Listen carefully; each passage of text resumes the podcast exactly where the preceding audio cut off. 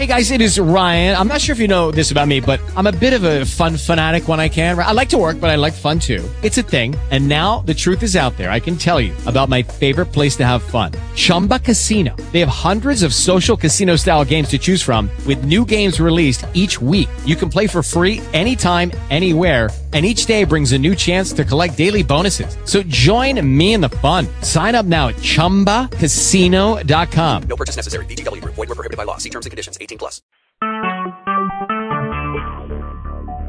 Talk shoes. Recorded live. What's up, everybody? Welcome to Travis and Blake and and Jen's Drunken Horror Adventures. I mean, I don't even I can't keep track of it anymore. Somehow I'm the constant, but Blake's been pretty constant lately too. What's going on, Blake? Oh, not much, good sir. Just ready to get involved and have a good time. This Monday sucked, and let's make it better. Yeah, exactly. And of course, Jen from Colorado is joining us as well. Jen's grabbing herself a beer, but you know she joined us on, at the tail end of the Jeffrey Dahmer episode. And considering she lives in Colorado, I mean, what perfect movie to talk about for her? nice to meet you, sort of. So, uh, you know, as we usually do, I'll get into some brief facts about the movie, uh, and we'll get into more specific ones later. So this movie, The Shining, is what we're talking about tonight. Of course, we're talking about the one from 1980, uh, you know, starring Jack Nicholson, the one that most people think of when they think of The Shining. This movie gets an 8.4 on IMDb, and it's not so much that like I don't think it deserves an 8.4 or anything. It's just that the IMDb audience are such assholes sometimes that I'm surprised they give it this high of a rating. Anyone else surprised by that, or do you think do you think that's you know par for the course for them? Because I mean, they don't even give Halloween an 8.0 anymore. It's got like a 7.9. Yeah, they're stuck up, pretentious guys that get on there and post. They're they're weekend warriors with a keyboard. They're, they're you know they're badasses, you know, with a with a computer. But yeah, you're all riled up tonight, aren't you? Yes, sir. This day has sucked, and I want to make it better. Except for my wife starting a new job. That's a good thing. So. I saw that. Very good. I'm happy to hear that. Hey, um, so I'm going to ask you, Blake, because you're more of a um connoisseur of the book than I am. Um, do you know when the book came out? Uh, the book came out in 1977. It was published in 1977, and uh, uh, King, you know, was very proud of it, and you know, he was going through some hard times, and we'll get into that later. But uh, not to spoil anything too much, but Jack Torrance is a little bit of a semi-autobiographical thing about him. There's a lot of there's a lot of uh, Jack Torrance and Stephen King at the period in which he wrote this book. So. Very cool. Well, we'll definitely get there. Um, well, the movie came out May 23rd, 1980, um, and you know, that was right around the time that Friday the 13th was coming out. So, you know, you get a couple of, I guess, historic movies in the same year, the same summer, really, or close to summer. True. And, and of course, our director is Stanley Kubrick, which, you know, uh, Stanley Kubrick stands on his own merit. You can name a bunch of movies. Most people would probably think of Clockwork Orange, maybe, but you know, there's a ton of others. At least in the I guess semi horror genre. What about you, Jen? When you think of Stanley Kubrick, who do you what do you think of? Um, my first thought is Full Metal Jacket. I freaking love that movie, so I always think of that when I hear Stanley Kubrick. So. Full Metal Jacket. God, you know, I I saw this movie a shit ton as a, or I saw Full Metal Jacket a shit ton as a kid, but it's been years and years since I've seen it, which is kind of crazy, really. But let's get into uh the actual movie itself here. So, I mean, we'll do this old school, you know, all my heroes wear masks style, uh, and we'll just kind of I'll get you two's opinion as we go along. I mean, this movie, if you haven't seen it a million times, well then uh now's a good time to pop it in and just kind of read along with us. But anyway, so uh, the the movie kind of starts off, and we get a, an awesome, I think, awesome skyline shot of uh like the forest, I guess, in Colorado there, and just you know an overhead view. I, you know, I don't really get too into like how good a shot is, but in this movie, for some reason, it really sticks out to me. Did you all kind of, whenever you kind of rewatch this movie, do you do you kind of notice that from the start too? Oh yeah, it's a great shot. Yeah, it is a good shot. Kubrick is known for that, though. Uh, we didn't get into it because you're with your drunk ass. You obviously skipped over asking me what my uh, what my film was. I associate him with, but that would be 2001: A Space Odyssey, and it's very um, got some very good um, cinematographic shots in it too. He, he approached a lot of movies with a lot of an art director's kind of standpoint, so I think that was pretty great. You know. Nobody can expect much from me tonight. I guarantee it, because I've been drinking for a while, and I can tell you right now, I'm going to be fucking up throughout this thing, but I'll do my best. So, anyway, we get the scene of, uh, you know, uh, the overhead shot, and basically it starts off with uh, Jack Torrance, which of course is played by Jack, Jack Nicholson. He's interviewing for a caretaker job at the Overlook uh, Hotel, and basically you get the idea that he's trying to rebuild his life. Uh, you know, uh, he lost he lost the job as a teacher. They don't really tell you that, but you're getting you're getting the impression that something's happened, and and this is kind of his way to start over. And um, I, I don't know if you all noticed this, but the guy that's interviewing him, it, something about this guy interviewing him, he I swear to God, he looks like he's like the president of the United States or something. The way he sits behind his desk with the American flag sitting on the desk, something about it was really weird. I don't know if they were trying to like I, I don't know if they were going for some sort of weird, uh, uh, you know, reference there or what the deal was. Yeah, they were. This, okay. In the book, which we'll get into later, he's he's definitely uh, voices his distaste for uh, Torrance coming in and taking the job, but he said it was left up to the uh, the higher ups, you know, to, to hire him, and he really had no choice. But uh, a little bit of a side note: if you look at his desk, way he sits behind it, next to that American flag, there is a small miniature axe. so it's almost like a little bit of a foreshadowing thing of what's going to happen later on. Yeah, there's a lot of little weird, subtle things in this, which the documentary Room 237 or or whatever the hell the name of it is gets into a lot. Weird ass conspiracy theories and things like that, which we can get into later. I'm sure there's about a million things we'll get into, but this you know this hotel manager I, this whole conversation between him and the hotel manager, it seems like there it's a do nothing scene, but it's really not. It's kind of like sucking you in with the because you're you know Jack Nicholson's just so good here, and and the way he's just kind of talking to the guy. I don't know what it is about you know the the uh, dialogue between the two of them that actually makes you pay attention, but it does. But then it really you know grabs you when this guy starts talking about the fact that uh, well I do have to tell you you know uh once upon a time uh the caretaker Charles Grady you know, he went crazy and he killed his wife, killed his two little girls and they were eight and ten and then he killed himself uh, with a shotgun in his mouth. So I mean that part to me grabs you right off the bat. Jen, um, get into uh the the location of it because you've been there, right? Uh yeah, I was this was like I was drunk. Like this was like ten years ago. Me and an old friend of mine, we used to do booze cruises. We were trying to make it to the Coors factory. Well, we somehow ended up in Estes Park, and uh just ended up like running around the hotel there and on the property for a little bit. You know, honestly, it doesn't really like you walk in there and it's completely different from what you're used to like what you see in the movie um, and they Mm-hmm. just did uh, earlier this year. They're actually in the middle of remodeling it. They got a forty-six million dollar loan to remodel the place, and they're adding a um shining museum and they've started they've like opened the maze but the maze isn't going to be nearly as cool as it is in the movie but yeah um it's not a bad little place but it'll be i definitely want to go back after they do the remodels to see how it looks Yeah, it that would be like a tourist. I mean, just you gotta you gotta do that if you're in the area. It sounds badass. But you know, to get back into this whole you know dialogue between the two of them, uh, Jack Nicholson he takes the job, but you know I thought it was interesting his reaction because he kind of like makes a face, then he's like, "Well, I can guarantee you it's not going to happen to me," and it just kind of you can already tell from the start that there's going to be foreshadowing here with what he's saying, right? Right. oh yeah so um we kind of we kind of go to a different location and uh Jack's son Danny Danny Lloyd uh he he's he he's like talking to his imaginary friend You're getting some again they seem like do not nothing scenes, but you start to realize that it's all connected here.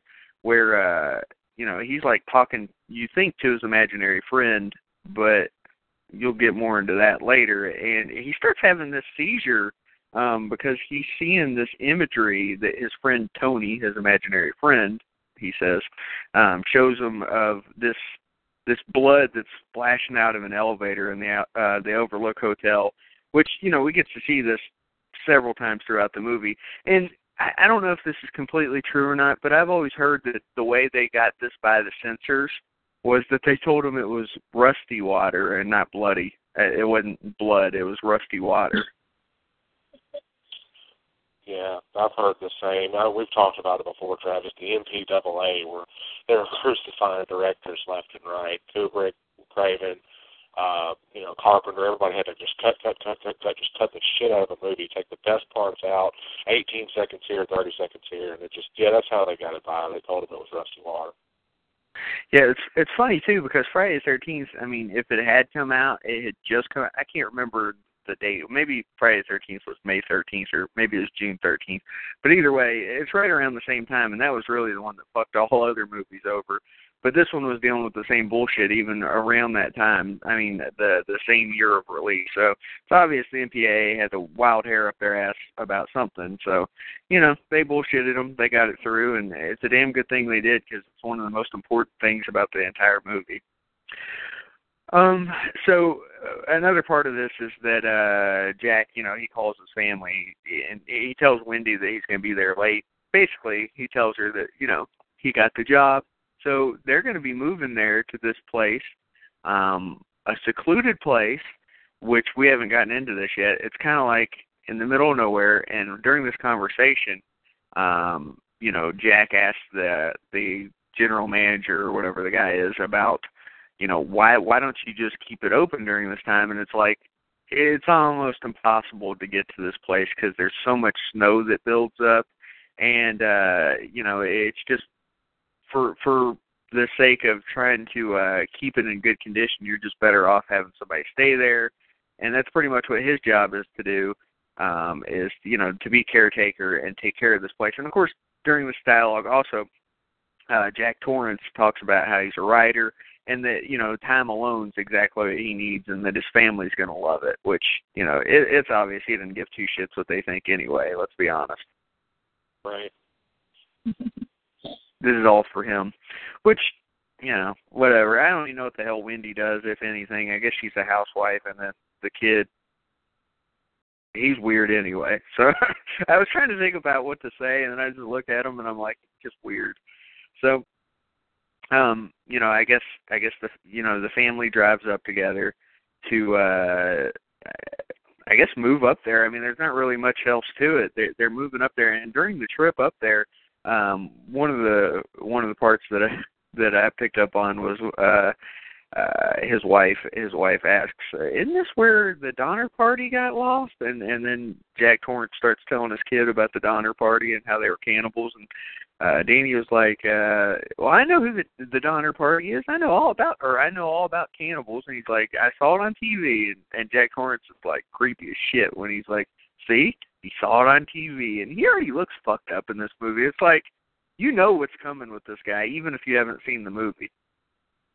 That's the problem. That's the problem Stephen King had with it. He just uh, he thought that Jack Nicholson was a, a bad idea to cast him. He was looking at people like Jon Voight, who did Deliverance about eight years prior, somebody that looked like they had a more well-meaning attitude.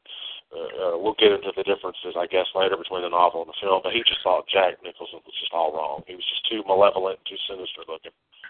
So. Uh, that he is. Um, and also, I, I do want to mention, whenever the movie starts out, I, I didn't mention this, but you get that awesome score. You get the bum, bum, bum, bum, bum, bum, bum. Blake, I'll let you talk about that. I'm sure it had uh, some sort of influence on you. I'm sure you enjoyed that. I, I did. That's what I do for a living, uh, for the most part, outside of teaching uh, guitar and teaching music, is I do comp- composing for a lot of uh, uh, you know, lower budget horror films, and sometimes for ones that have a bigger budget. It just that's one of the things. That score, Carpenter's Halloween, John Williams' score for uh, Jaws, and Star Wars, and then of course Bernstein's score from Nightmare on Elm Street. Those all influenced uh, influenced me. I've actually got to send you some things. Maybe you can use them on the Nightmare show. I did a score that I did from one of the films that ended up not getting made. They talked about it and it was going through production hell, and they didn't end up making it. So I got to keep the uh, rights to the uh, score. I'll send that in. I think you'll like it. It's creepy as shit. Nice, nice. I like it. Um, Jen, do you like that score, or is it even anything that resonates with you?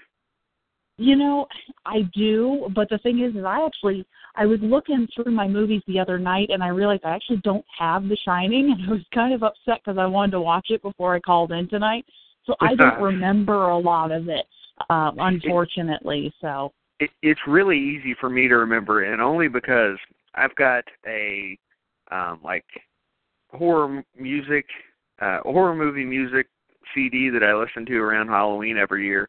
Track seven on that is The Shining, so I've I've heard this song a million times, you know, um, and it gets kind of weird after a while because it sounds all ghosty, and I, I don't know how to explain it. But the first, I don't know, two minutes of it's really awesome, and um yeah, I can listen to it a lot. The bum bum bum, uh, it there's something about it that's just awesome to me. But, Almost like a funeral march. It's it's building the tension and showing you there's going to be a lot of different uh dynamics, especially when you start seeing flashbacks of the girls.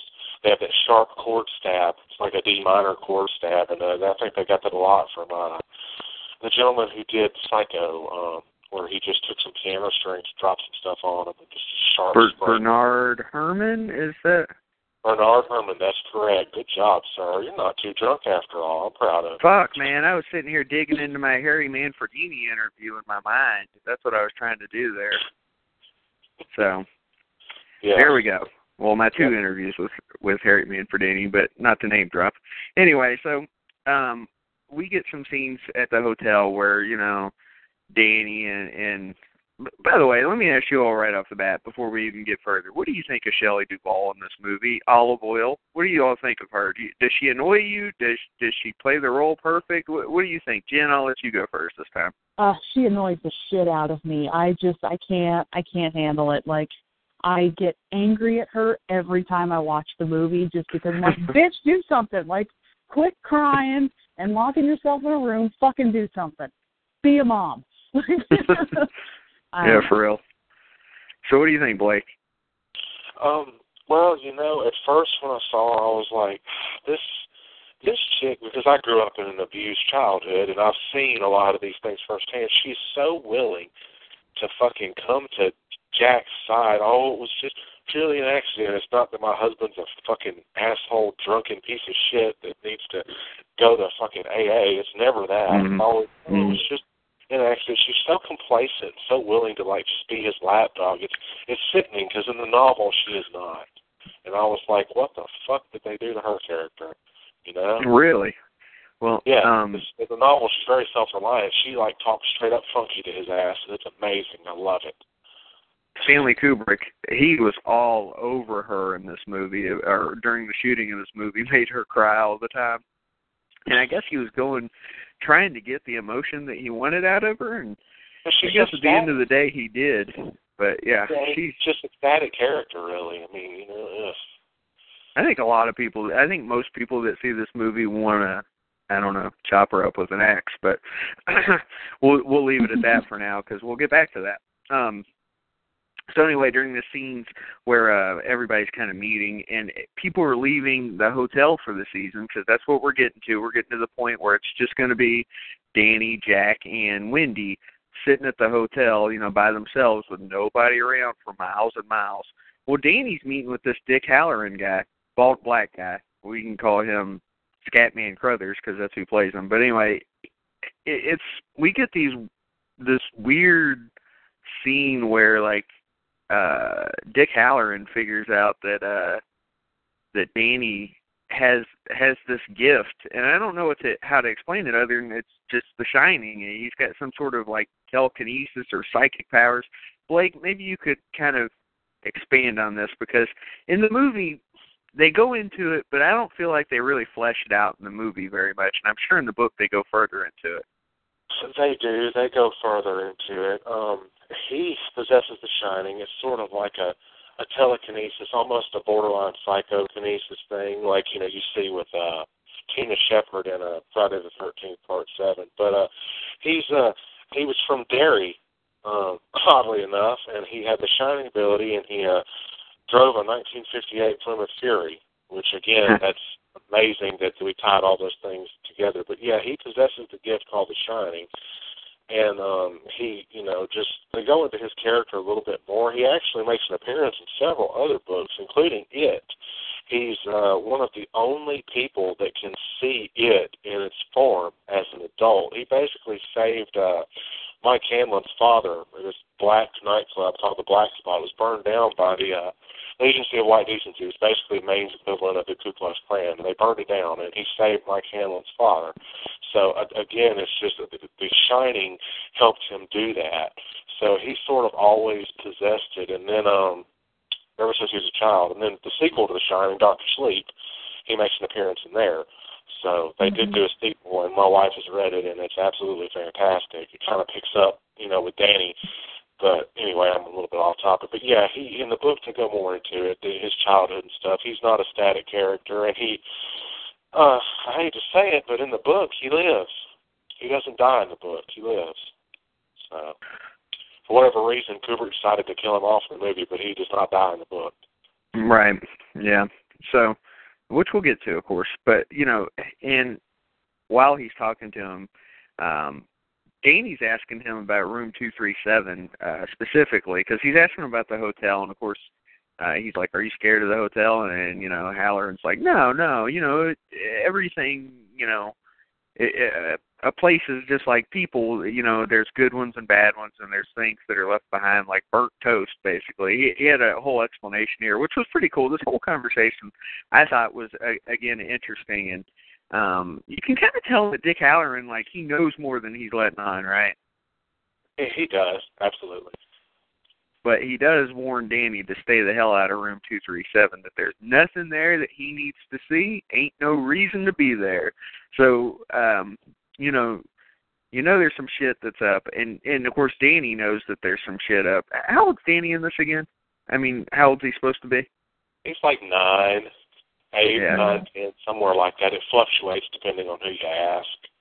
Yeah, I mean in the in the movie it seems like he's like six, five, six, something like seven maybe, because he's riding around on a big wheel. Once yeah. you get to a certain point, I figure the big wheel's out the window.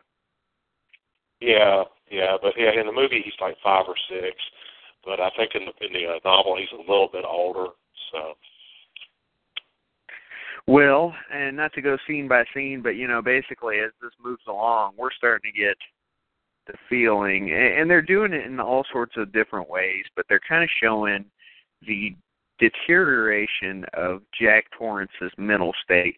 And this is one of the huge differences between the book and the movie to my knowledge and i've read the book but it's been years and years and years and years like i mean so long that i can't even remember the book but i you know i've read the kind of the cliff notes version of the book recently so um you know i know that one of the big differences is that this movie kind of concentrates on the cabin fever aspect of the shining you know the hotel and and being isolated from people uh, whereas the book's more about the supernatural aspect of it. Is that about right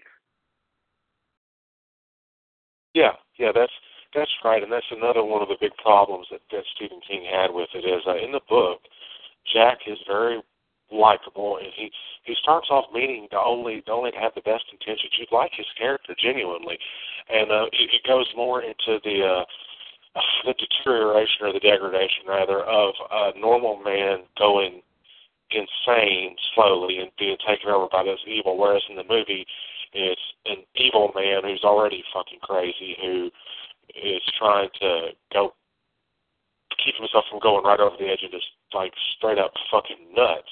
You know, so it's like it, it starts wrong, and I and I kind of see where Stephen King came with that. It's like it's that's what makes the book so scary. Is he starts off fine, he's just he's a little haunted, alcoholism, and you know he had a bad relationship with his dad, and authority issues, and that's something else they get into in the book. Is the reason why he was kicked out of school was he hurt a kid.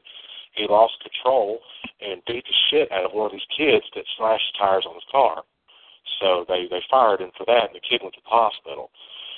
So um, that's again, you don't see that in the in the film. In the miniseries, you do, which you know we'll get into that later. But overall, yeah, it's it's totally different in the books than it is in the original film.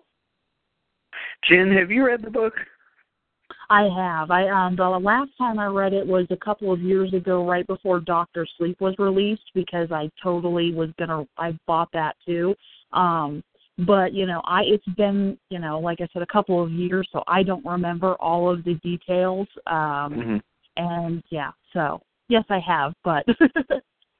I hear you. There, there's awesome. there's probably a hell of a lot because I know how Stephen King book is and how intricate it is, and even if Oh, you're yeah. trying to go shot by shot in a movie about the book, it's almost impossible because of the imagery he uses. But um, to, to continue on the path we were going down, you know, during all this, you know, you, you get kind of the different the different people and what's going on with them. You've got Jack, you've got Danny, and you've got Wendy.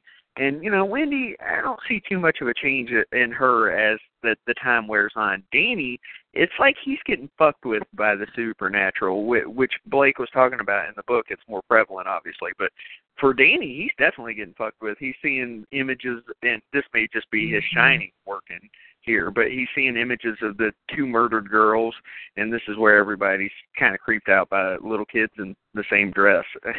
and uh, Danny, come play with us, Danny um forever and ever and it's showing scenes of their like massacred bodies um and you know and he'll he'll some and this is usually around room 237 right blake Yeah, usually it is. Um, I, I hate when people talk about Room 237 because that was created solely for the movie. There is no Room 237 in Right. the book. 217. So it's fucking fuck 237. It's just, it's so stupid. hey i'll take the movie. That's all i'm saying. I like the movie. Mm. so but we'll get there. Um wendy and danny uh they they have uh you can tell wendy and danny are still fine with each other even with danny being fucked with and everything. Wendy and danny still have a good relationship all that bs jack's kind of in his own fucking world. He goes into his, his writer's world basically he just kind of shuts himself away from the others. And so whatever cabin fever he already had going on it gets worse um, because of that. But Wendy and Danny, they kind of take a walk through the the hedge maze. This is another difference between the book and the movie. In the book, uh, obviously, you have the hedge animals, and in the movie, you have this hedge maze. Which I have to say, whatever you like, that's fine. But me personally, I love the hedge maze because I think it's badass. I think it's a cool image, um, and, and it feels like uh, I don't know something about it. There's a realism to it, and maybe it's because when I was a kid, I played Castlevania '64, and I love that game. Yeah, yeah, they had a hedge maze. Remember? they did. God, it's been like 25 years since I touched that game. Uh, that's forever ago, man. Yeah. That's forever ago. But uh yeah, the hedge maze is fucking sweet, and uh they've even got like a, a full scale model of it inside the hotel. So you, you get a weird scene. Like I remember people have asked me, you know, when Jack looks over the the hedge maze, is he actually looking at them? I don't think so. I think it's just the way they shot, it, you know, shot it, and they were just trying to make it look that way. But I don't think that's what they were going for. No, I don't think that's what they were going for either. And the reason that Kubrick didn't use the uh, the uh, topiary animals is because they they were worried at the time there wasn't really, uh, according to them, a special effect that would have made it look plausible and, and doable. So uh, I should have asked my good buddy Steve about it when he was on the show a couple of weeks, you know, like three or four weeks ago, because uh, you know he obviously you could tell that stuff's like CGI or computer generated, at least in part. Uh, in the 1997 miniseries, but yeah, Mhm. they just did effects. But the hedge maze is creepy as shit. I mean, God, could you imagine getting lost in that? Because Ullman says in the beginning, I wouldn't want to go in here unless I had an hour to spare to find my way out. That's creepy as hell, man. That's very true. Um Uh, and yeah, fuck that. Especially, you know, it, it obviously comes back later, but the hell with that. I I wouldn't say I'm that good with mazes or anything like that anyway, and I'm probably too drunk too often, so I would fucking get lost and die like some people in this movie. But uh you know, the, the thing about it is though, I, I had mentioned this, you know, when I was talking about people uh, Jack especially, you know, his mental state deteriorating here. Um the thing that makes the, the thing that kind of crosses my mind is where you know, there's certain scenes where he's just sitting there staring at nothingness, or he's just doing things that are just out of character for anybody who's in their right mind. But one of the things that was like, I'm like, this guy is a fucking prick. Which sometimes I feel this way. Is the bad part is when she walks in, she's she's being annoying. I'm not saying she's not because she is an annoying fuck. But where Wendy's like uh asking him, "How's the book coming along?" and he's like, when when you hear me typing, that means I am working. That means leave me the fuck alone. You know what I'm talking about? Mhm. Yeah. Hmm. I want to say that all the time, but I wouldn't. But sometimes I feel that way. But it, it would never work anyway, and I'd probably just get in trouble. but yeah, this is where you're, like I said, this is where you're trying to, you're starting to figure out that dude ain't right in the head, and he doesn't give a fuck about anybody. And a- again, it, to me, I think, I mean, in this movie at least, he came here selfishly. I mean, there wasn't anybody else involved, and Wendy and Danny are just along for the ride. But every once in a while, every once in a while, it's really odd. Like he'll have a sense of tenderness towards Danny, where it's like, is this legit or is this him? I don't know, playing it up. So I'm not really sure, but this so shit's starting to hit the fan now. You know, he's degenerated mentally. He, you can tell he's fucked. Um, and and things are about to take a turn for the worse. Well, um, when the the thing that kind of sets the ball rolling in motion here is the Danny's ball rolls toward. There's this ball that rolls towards Danny as he he's playing with his toys, and it looks like it came from an open door of room what 237, and of course Danny goes in. So right at the same time, you hear uh, or Wendy comes running from the basement because you hear Jack screaming, and uh, you know he's having a nightmare, and, and he starts telling her that uh, he basically killed them both. He, he chopped Danny and her to pieces, and uh, before she she can even react, Danny kind of walks out of that uh, the other end of the room, and again. And let me just explain again. This hotel is massive. Okay, so this room that I'm talking about, it we're talking about. I, I can't even describe to you how big it is, but it, you know, it's a room with echoes and everything else. And I think this type of thing is what added to the cabin fever aspect of it. But um, you know, so Danny, you know, he comes into this room, he looks kind of out of it. He's sucking his thumb, and and and Wendy's talking to him a few times, but Danny's just not responding to it. Uh, she comes up closer to him, and his sweater's all ripped, and there's bruises on his neck, and uh, he, he doesn't answer her when she's trying to talk to him. And right off the bat, she starts accusing Jack, which I guess that's pretty fucking understandable. Who else would have done it, right? I felt bad for old poor, poor Jack here because he, he. uh, Let's let's get on the same page here because later on we find out that it, it wasn't Jack, right? So we're all on the same page with this. Jack didn't do it, right? It was this crazy bitch Mhm. Right. or whatever the hell she was. Yeah. She looks like a fucking witch, is what she looked like. But anyway, Oh yeah, like a crone with the nose and the hair. It's all stringy. Absolutely. yeah. Ugh. So Jack, Jack's in there. He's like confused and like doesn't know what the fuck to think. But you know, once once they leave the room, he starts getting pissed. And and I thought this is one of those scenes. And again, I, I try not to grade acting too much, but I thought this was one of those scenes where his acting was awesome. Because if you've ever been pissed off, and I know both of you have had those moments, because it seems like Blake's having one of those moments today. And Jen and I are both in mourning over the Broncos loss yesterday, so I'm sure both of us had that moment yesterday where you kind of take it in and it's it, it slowly builds in your head. You start getting more and more pissed, and by the end of it, you want to bust a bottle over somebody's head. and that's Yep. what Jack's doing here. Like he's building himself up and getting more and more pissed. And I love the acting here. I just do. I, I love Jack Nicholson, but even more so in just these scenes where he's like. I, I don't know, coaching himself to be even more angry about what just happened. What do you think, Blake? Oh yeah, it. I mean, you can definitely see it with you know the the change within him, and that that he's just like just barely you know on the edge of just losing his total fucking shit. And yes, I, I've been in those moments. It's usually when I strap on a guitar, put my headphones on, and set about composing so that I don't fucking run outside and just fucking I don't know hit something, sometimes a tree or what. I've never hurt a person, but Jesus man. Sometimes I'm just like, fucking, this is everybody around me is fucking stupid. It's like I'm surrounded by fucking idiots. I need to get away from them, you know. So that's he exercised that a little bit differently than me, but I love the realism. Jack Nicholson is a class act. I mean, it, uh, he just he brings that to every role. I mean, even when he was the Joker, he was very, very believable. You know. Yep.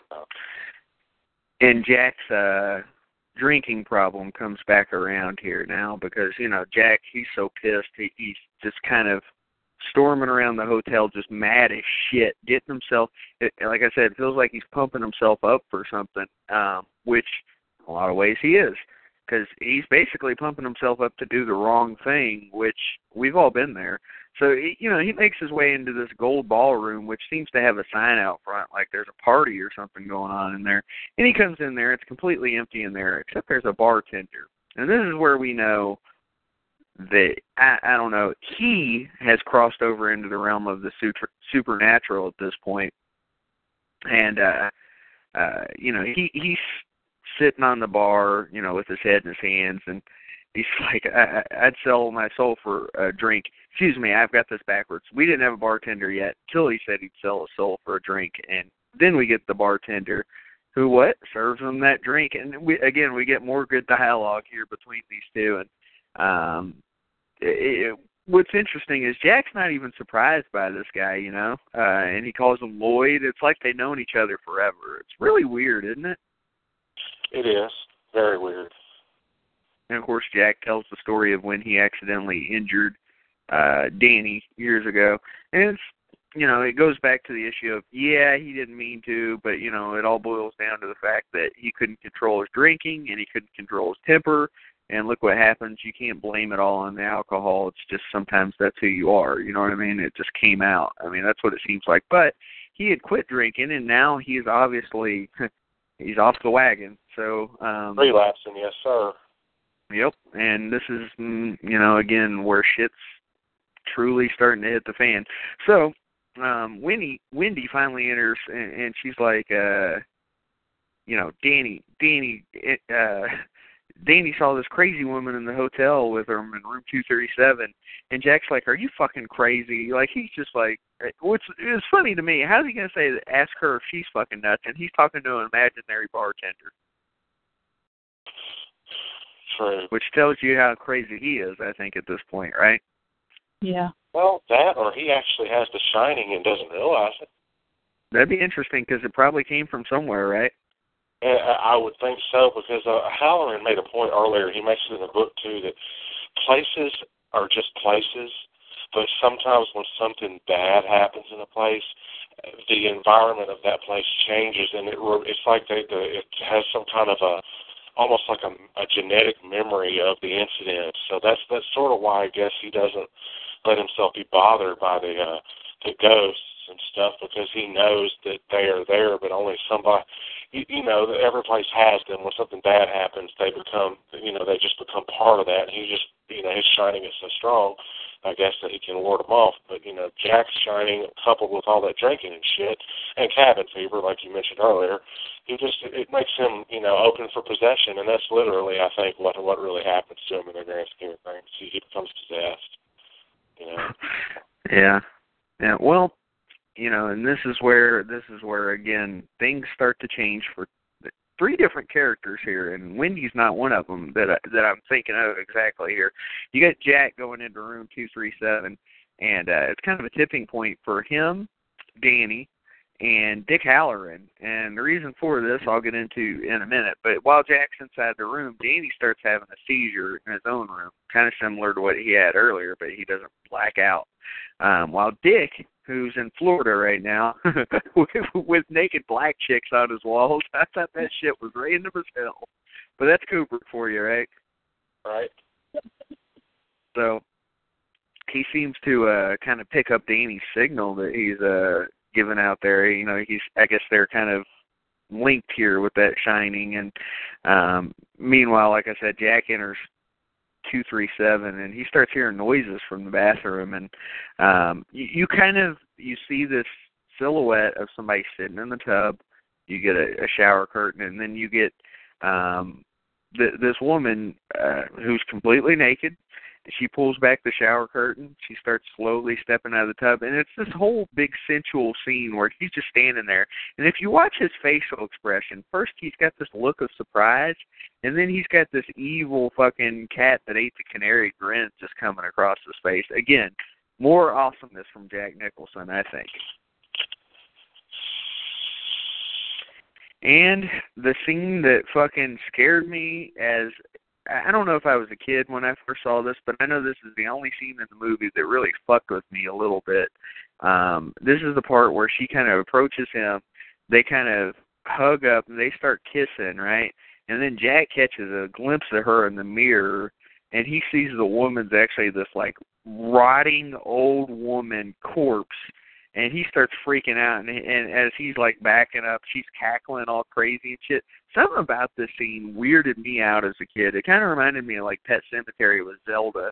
Um there's certain scenes in movies like the movie as a whole didn't scare me but there's certain weird fucking scenes like this one that that had an effect and this was one of those that was just weird as shit to this day it, it, i even think it's weird as hell. Yeah, I I completely agree. Yeah, it, it's weird in the book too. It gets you get a lot more backstory. It's kind of tragic. You kind of feel bad for the woman, but then again, you kind of don't. So it's like, you know, it's playing on my emotions here. You know. Yeah, absolutely. But you know, in, in the movie, they don't. This is one of the things about the movie, and I'm not complaining about it. And again, we'll get into it later. But there's not a lot of explanations for things. But at the same time, it's like, I mean, it's still fucking creepy. And this woman was creepy, and her rotted ass, nasty body was creepy. And um the fact that you've got this strong, even though he's not mentally strong, um nutty ass character that's even recoiling in terror from her uh kind of tells you something uh, about just how scary that shit was anyway we, we the next scene's weird to me because jack just went through all that bullshit and i don't know if he's in denial or what the hell has happened here but um when he talks to wendy he tells her you know ain't nothing going on in room 237 and he says when you know we need to take Danny to a doctor. Or she, Wendy says that we need to take Danny to a doctor and Jack because Jack's basically saying that Danny made the whole fucking thing up that he had to have done it to himself. And of course Wendy I, I get the impression that she's not really buying that but at the same time she doesn't want to say that she's trying to make excuses to get the fuck out of there do you guys get that too Oh yeah. yeah. uh, even though she hadn't started seeing things yet, I'm sure there's she's feeling some something there. I mean, you know how it. I don't know. Okay, so I don't know what you all's feelings are on ghosts. I'm not a huge believer, but at the same time, there's certain places that you go and they have a different feel to them than other places. And I feel like Wendy, if she's even though she's not seeing it, she's probably feeling the weight of what has happened in this place. On top of the fact that her husband's a fucking loon. So, uh, whenever she's suggesting that Danny goes to a doctor, Jack's starting to get fucking pissed. I mean, pissed, and he starts lecturing her on how it's always about you and that you know she's responsible for everything that's gone wrong in his life, which I thought was kind of weird because it seems like everything that's going on right now is because of him. I mean, them moving out here, all these things are because of him. But I guess he's kind of putting I I don't know. You know how it is when people do things that are wrong over and over again, they start blaming other people. He didn't want to take responsibility for his own actions. Classic alcoholism symptom. I grew up with it. Never one to take blame, always one to assign the blame. You know. Yep. Well, um, he's basically telling her, you know, I have an obligation to my employers, and you know, he's he's saying that you know I have to stay here. This is what I'm I'm supposed to do, and so he goes back to the gold room again. It's just him. This time though, we get it, it, he walks in and it's this big fucking party going on. We've got these guests dressed in 1920s, you know, fashion basically. I think tuxedos or at least well dressed. And uh, Lloyd's serving him a drink again, and, and Jack's kind of mingling around. He, he's uh, he doesn't get far. Uh, a a butler actually carrying a tray runs into him. And he spills something all over his jacket, a, a drink of some kind, and uh the butler convinces Jack to go into the bathroom to clean up and the butler actually introduces himself in the bathroom as Delbert Grady. which was interesting to me because that wasn't his name earlier. It was Charles Grady. So why did they change the name? Middle name. Charles. Oh, okay. Delbert. So it's Charles Delbert Grady. He's probably still trying to show, not quite draw Jack into where he realized he was in the realm of what you call the supernatural. He's probably just being casual, so that being friendly, so that later on he could sucker his ass into doing whatever it was he wanted. So I've seen that happen before.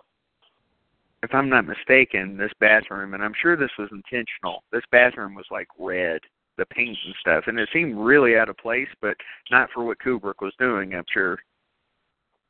Red is the color of anger and passion and blood. There you go. Yeah, well, you say that, now I'm starting to think Grady was about to go down on him because he was a creepy looking motherfucker himself, Yeah. personally.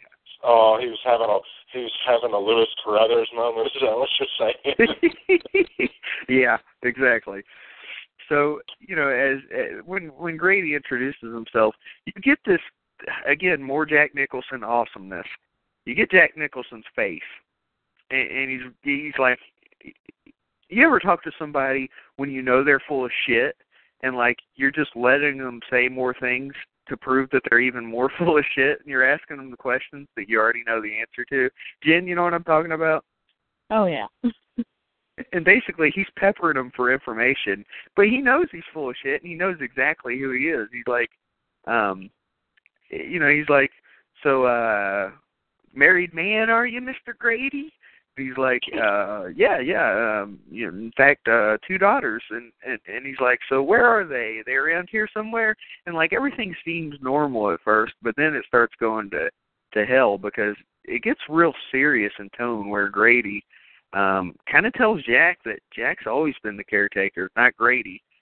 Which fuck, let's get into this later because I don't even know what to think of that. This is something that we're gonna have to talk about after the movie gets done. But you know, Jack's confused as shit, as am I, as I'm watching the movie. Uh, but he, you know, he basically accepts Grady's story because fucking, I mean, at this point, he's seen a witch come out of a tub. He, he's talking to a fantasy bartender. He's got a party going on. At this point, he's willing to believe anything. Dude's, he, you know, whatever it may be that's causing it, Jack's out of his fucking mind at this point. And Grady goes on to tell Jack that, you know, Danny has a great talent. By the way, what's up with everybody with a British accent in this movie? It's pretty far away from fucking England. How did everybody get out to Colorado in the 20s? Because they're fucking fancy. I don't know. I'm just saying. Jen, do you know anybody with a, uh, a British accent out there? um, not in a long time. No. I don't Well, the it. film, the guy, in the well, they don't talk about it in this movie, which is another problem I have with it. But they talk about it in the miniseries in the book. The guy who built the mansion had a, an English accent. He was from England. So Hmm. that's probably why you have some of these English accents. Is they're probably people that came over with with him. Well- built, he was rich, extremely. well, and wasn't the maze like the maze is somewhere in England or something like that? So maybe they pulled actors from that area while they were filming those maze scenes. I don't know. Maybe. I don't uh, know. I, yeah, I don't know. I just thought it was weird, and like I, it, it's not something you really think about until you're like really trying to analyze this movie, like I was. Which, you know, you do something like you try to analyze analyze this movie too hard, and you're gonna get yourself real fucking turned in a circle. But you know, I did my best. So, um, you know, he, again, he's telling, you know, Jack that Danny has a great talent, and he's using it to bring an outside party into the situation. And this is where I'm like, oh, you shouldn't say that. He's like, a nigger. And I'm like, oh, God, you can't say that. That's horrible. And Jack's like, yeah. And and I'm like, this is horrible. They're just being racist just because they can. And he tells, uh, you know, he he tells Jack how to correct Danny and how to correct Wendy if she interferes. And this to me is a, is another scene as it goes along that gets really fucking creepy because he's like basically convincing Jack to do what needs to be done. And, you know, I, to me it feels like this is the type of thing that probably goes on every day in our world where it doesn't take that much to push somebody over the edge. Not when you're already in that mental state where you're already that broken down and deteriorating. Just every moment of every day. Yeah, I can't. I can totally see that happening. Yeah, exactly. And you know, it, it, and that's you know the type of thing that people do in our society or or in life is they take advantage of the weak-minded and get them to do or, or a lot of times like when you think of terrorism or things like that not to go too deep but you know you just take advantage of the weak-minded people that are going to do crazy shit on their own anyway and you just guide them the way you want them to go and that's pretty much what Grady's doing with Jack here so it makes you wonder you know what the plan was all along if that's kind of why he's come here and we'll get into that later again I know there's some differences between the book and movie, and we'll have to the book the movie's so open to interpretation. But anyway, back in Florida, Dick has had no luck getting a hold of anybody at the Overlook Hotel. Surprise, surprise. And uh he gets the next flight to Colorado, and I gotta give Dick credit here, okay? And I, I, for being I, I don't know a good guy because you know he knows something's up obviously because he's not stupid and you know the shining uh, obviously has some sort of power here between him and danny. He knows something's not right.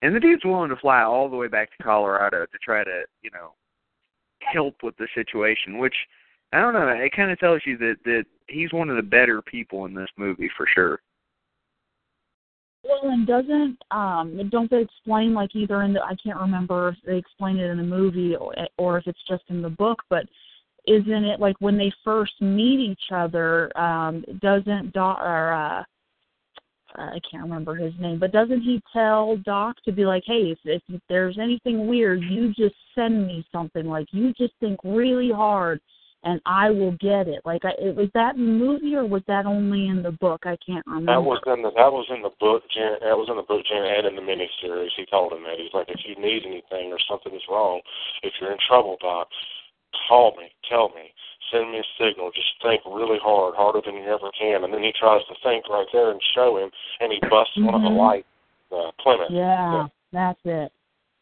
Yep. There you go. Glad you brought that up because um, in the movie you don't get that as much. It's just one of those things where he just kind of takes his cue here. But meanwhile, back to the Overlook, Wendy gets herself a baseball bat and she's looking for Jack, and you know she's ready to get the fuck out of here because Jack's already lost the shit on her. She's done with it, and uh she's gonna take off with Danny, with or without Jack. And um during her uh search for old Jack, she uh spots his manuscript next to the typewriter. And this scene is probably one of the most iconic scenes in any horror movie ever, and maybe any movie ever. And it's and maybe not the scene itself, but so much as you know just the lines that are typed here, uh, or just what happens. She she starts reading what he wrote, and basically it's just hundreds and hundreds and hundreds of pages of repetitions of a single sentence, and all it says is all work and no play makes Jack a dull boy. I mean, that's all you need to know. That's all you need to know about how he's lost his fucking mind. How many times, even if you wanted to, how many times could you type something like that over and over again until that would make you lose your mind? It's like waterboarding.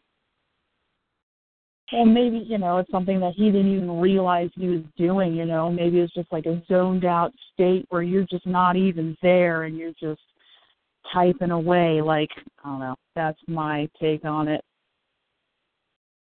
You know, it's interesting too because you make a good point. Because whenever he is typing, he he looks intent and then he's doing his work. Um, but then at the same time, it's like when she sees it, and then he realizes he's, she's seen it. He almost knows that he's lost his mind, and he's okay with it. You know what I mean? And and but he's not okay with her knowing that he's lost his mind, and that's where he he decides. I mean, this is it. Now you know the game is on. It's time to fuck your world up, and it, you know he's going to do exactly what he said he was going to do to Mr. Grady. Yeah. So you know while she's reading it or whatever, he he kind of sneaks up on her and he's like, "So how do you like it?" And, and she fucking freaks out, of course, and you know. um we get this confrontation between the two of them where he's kind of like slowly approaching her and again he's coming up with these disturbing ass lines like uh she's like don't hurt me don't hurt me he's like I, you're not listening to me. I didn't say or he's like he's like uh i'm not going to hurt you. I'm just gonna bash your fucking brains in, and I, that is. An amazing line, but also at the same time completely, Oh. completely Oh, fucked up, right?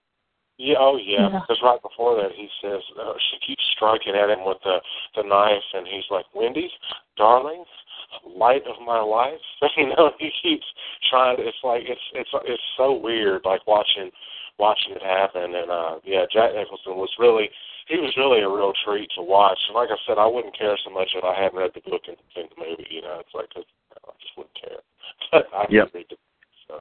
Well, Wendy finally connects with one of these bat shots while Jack's kind of following her up these stairs. Jack, he takes a fucking tumble, a hell of a tumble.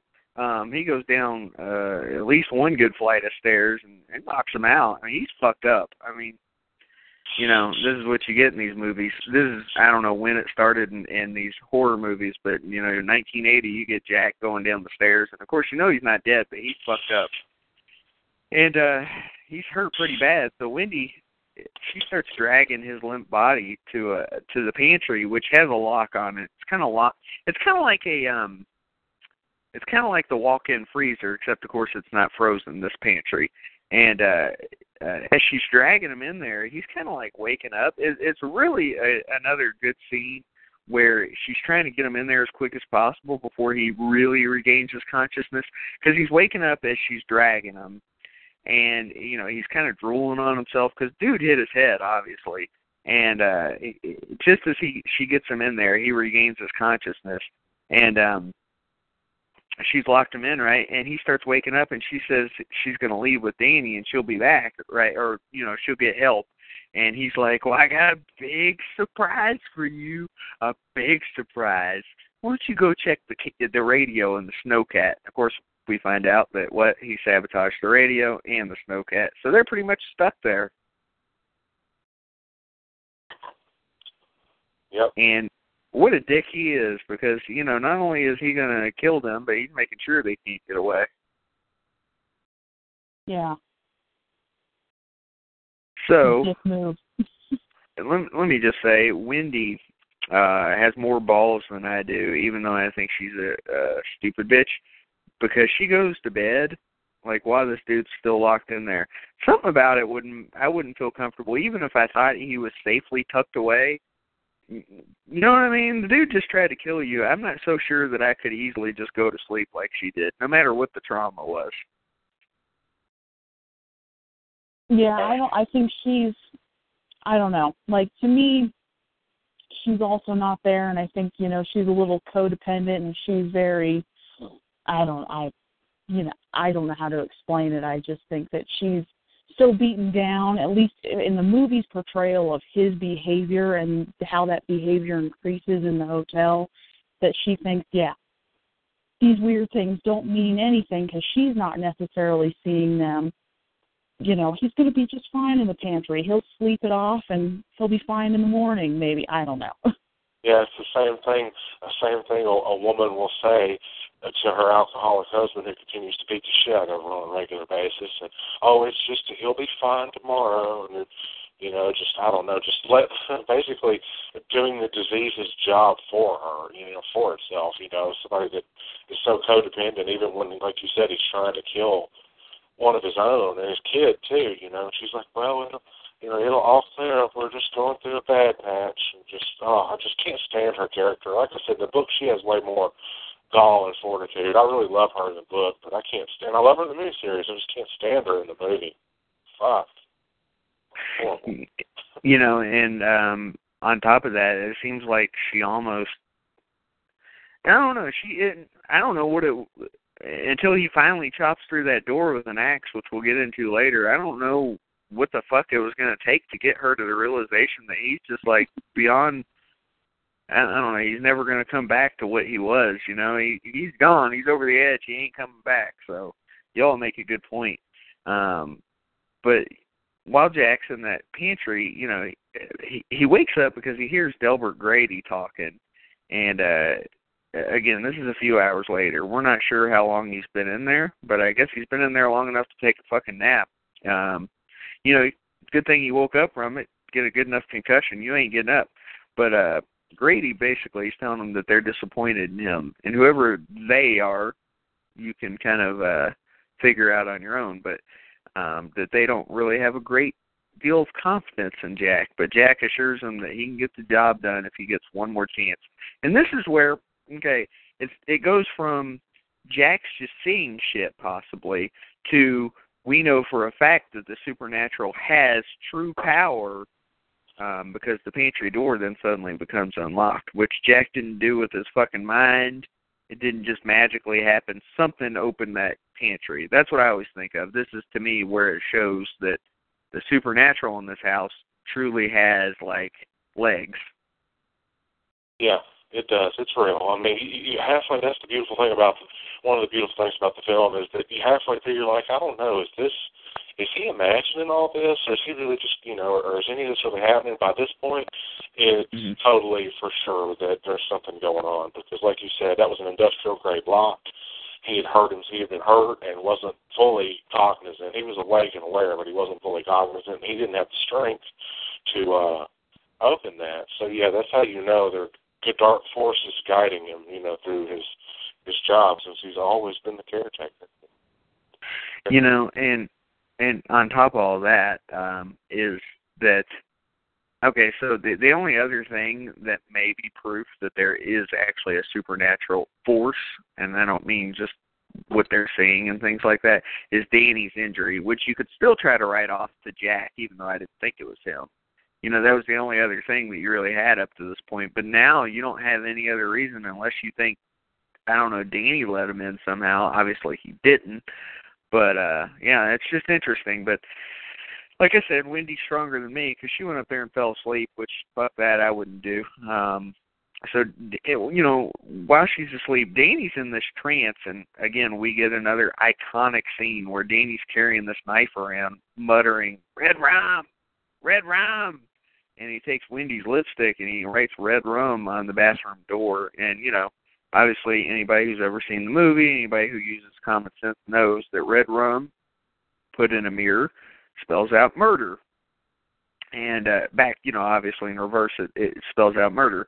So at that instant you start hearing this banging sound coming from the door and I don't think it's obvious until you really pay attention to these things that like it's a giant room, you know, filled with other rooms. So basically it's like its own living area and then like Jack's trying to get through the main living area door and they're in the bedroom. So they kind of you know take off to the uh to the bathroom to get the fuck away from him as Jack goes ape shit with this axe to get through the uh the door. So Jack chops the way his way through the front door and he's like, "Wendy, I'm home." And there's another see, this is where Jack again earning his fucking money in this movie, and this is where he's so awesome. Danny, Daddy's home, and Jack, you know, and he's he walks up to the bathroom door like nothing's going on, starts knocking on it, just nice and polite. And uh Wendy's, you know, holding that knife and trying to steady herself as Jack he starts chopping this door down. This is the bathroom door, and she gets mm, she gets Danny to go out the window. But even though she's as skinny as a fucking twig, she can't get through the window, which I found unbelievable because she could probably fit through a fucking keyhole. That chick needs to eat a sandwich. They had enough food in this place. You think she could have ate some of it? It's not like she had anything to do. I'm just saying, scrawny ass. So Jack starts chopping that door down, and again, iconic scene coming up after he chops down, you know, one of the panels. He sticks his head through, and probably the most iconic part of the movie, the "Here's Johnny" scene. So Jack sticks his hand through the gap to turn the lock, and she slashes she slashes him with a knife, which she just slashes him. If it were me, I would have put that knife right through his hand. But again, not exactly the strongest female character we've ever seen. Um, so he he's like, oh, and he freaks out. So you know, uh, he basically chops uh, away at the door, but she gets away. Uh, uh, or well, she doesn't get away. Actually, she's still in there while he's trying to chop through it, and he hears that that snowcat engine, and he leaves. I guess she's still in there, right? I mean, am I wrong here? She's still in the bathroom. He hasn't Yeah. quite chopped his way through, and Dick O'Halloran or Dick Hallorann shows up, right? And he leaves the bathroom. Right, because he hears the snowcat and he knows that he he broke the snowcat, but he hears another one, so that's how he knows that somebody's there. I'm surprised he didn't just finish the job on Wendy and then go deal with that. But such is life. This is a horror movie. There doesn't have to be a whole. And plus, he's nuts, so it really doesn't matter. We don't need a whole island. final girl. She's just not the best final girl there. No. Not the best. No, but I, I do have some nice things to say that I'll get into in a bit, which is surprising because I want to see her with an axe in the face really, really bad. We may get that, but I doubt it. So the snowcat driver, of course, is Dick. Um, and inside the hotel, he calls out, but he didn't get a reply. And this is the only really scene of murder in the whole movie. You know, Jack's kind of hiding behind a pillar. He pops out of nowhere, and he swings the axe into his chest, and it was a fucking great swing because he hits him like right in the heart. And it, I don't know, something about this scene's really kind of horrifying. You know, I've seen people get killed with an axe before, and it's no more violent than any other scene, but it's almost like his death was just more uncomfortable to watch than a lot of death scenes. You know what I mean? And maybe because we care about him because he's actually a good, decent guy, you know? Yeah, I think part of it is Scatman Crothers' face, like his facial expressions. He was in several other movies. He was in a movie with Robert Englund called Stay Hungry, where it uh, had uh, Jeff Bridges and um, Schwarzenegger in it. He made a lot of those same kind of faces. He's a very expressive person in the Mhm. face. Like I feel uncomfortable watching him have his visions. When you know he's when when it's shining when he's laying in bed with the naked chicks up above the bed on the painting, he has those visions. His face just it's it's the face, man. It's it's it's the expressions. That's what makes it so horrifying to watch because he lays there knowing that his chest has been caved in with a fucking axe, and you just you hate it. You fucking just don't even want to look at it. You know. Jen, are you a fan of Fight Club? I am. yes. I thought so. See, this is how well I know you. Okay, so I'm a huge fan of Fight Club too. And you know, one of the things that I actually think of is that, you know, the scene where uh in, in Fight Club I'm referring to, uh where Edward Norton's character beats the shit out of Jared Leto's character and um originally they they were going to show just scenes of him beating the shit out of him and his face getting destroyed, but they changed it to showing people's reactions of it. And and they decided that was even more effective than him just them just showing him getting his face beat in. You know, them showing Danny's reaction to uh Dick Hallorann getting hit with that axe and, and him screaming, I think that might have been the same kind of concept here. I think it was just as effective as you know, showing the gore and the whole nine yards, where you get Danny's reaction to it and how freaked out he is by this. I mean, because this is just a little kid. So I don't know. That's my connection there. Uh, you know, just the, the thought process there. I thought I thought it was effective as hell, and you know, it's something that I, I didn't appreciate until later in life because you know, uh, I'm a gore hound. I like gore, and, and we did get a little bit there, but we didn't need it. It was just exactly what it needed to be. So Danny, when he screams out, you know, uh, this this kind of gives Jack the idea of where Danny's hiding, which he was in a kitchen cabinet, and uh, so uh he gets out of the steel cabinet and he runs outside and Jack's after him. And I, you know I told you Jack was fucked up by this fall. He's fucked up his ankle somehow which you know you fall down some stairs that's going to happen. He's fucked up his head he's fucked up his ankle. And uh Wendy's gotten herself together to go look for Danny and she's uh she starts finally getting the supernatural encounters now. Um she she runs into some ghosts uh one of which I, I think she sees the twins at one point, but also, you know, she sees the river of blood from the the hotel. But the the thing, and I have to get you all's opinion on this: the bear with its ass out, blowing the guy in the hotel room. Is this completely out of place, or is it effective because of how fucking bizarre, weird it was? I totally forgot about that scene. Blake, what do you think? Repeat that again. I had some uh, I had some turbulence in my line here. That's all good. Okay, so you know the part where Wendy's starting to see the supernatural visions that uh Uh-huh. you know only Jack and Danny had seen up to this point.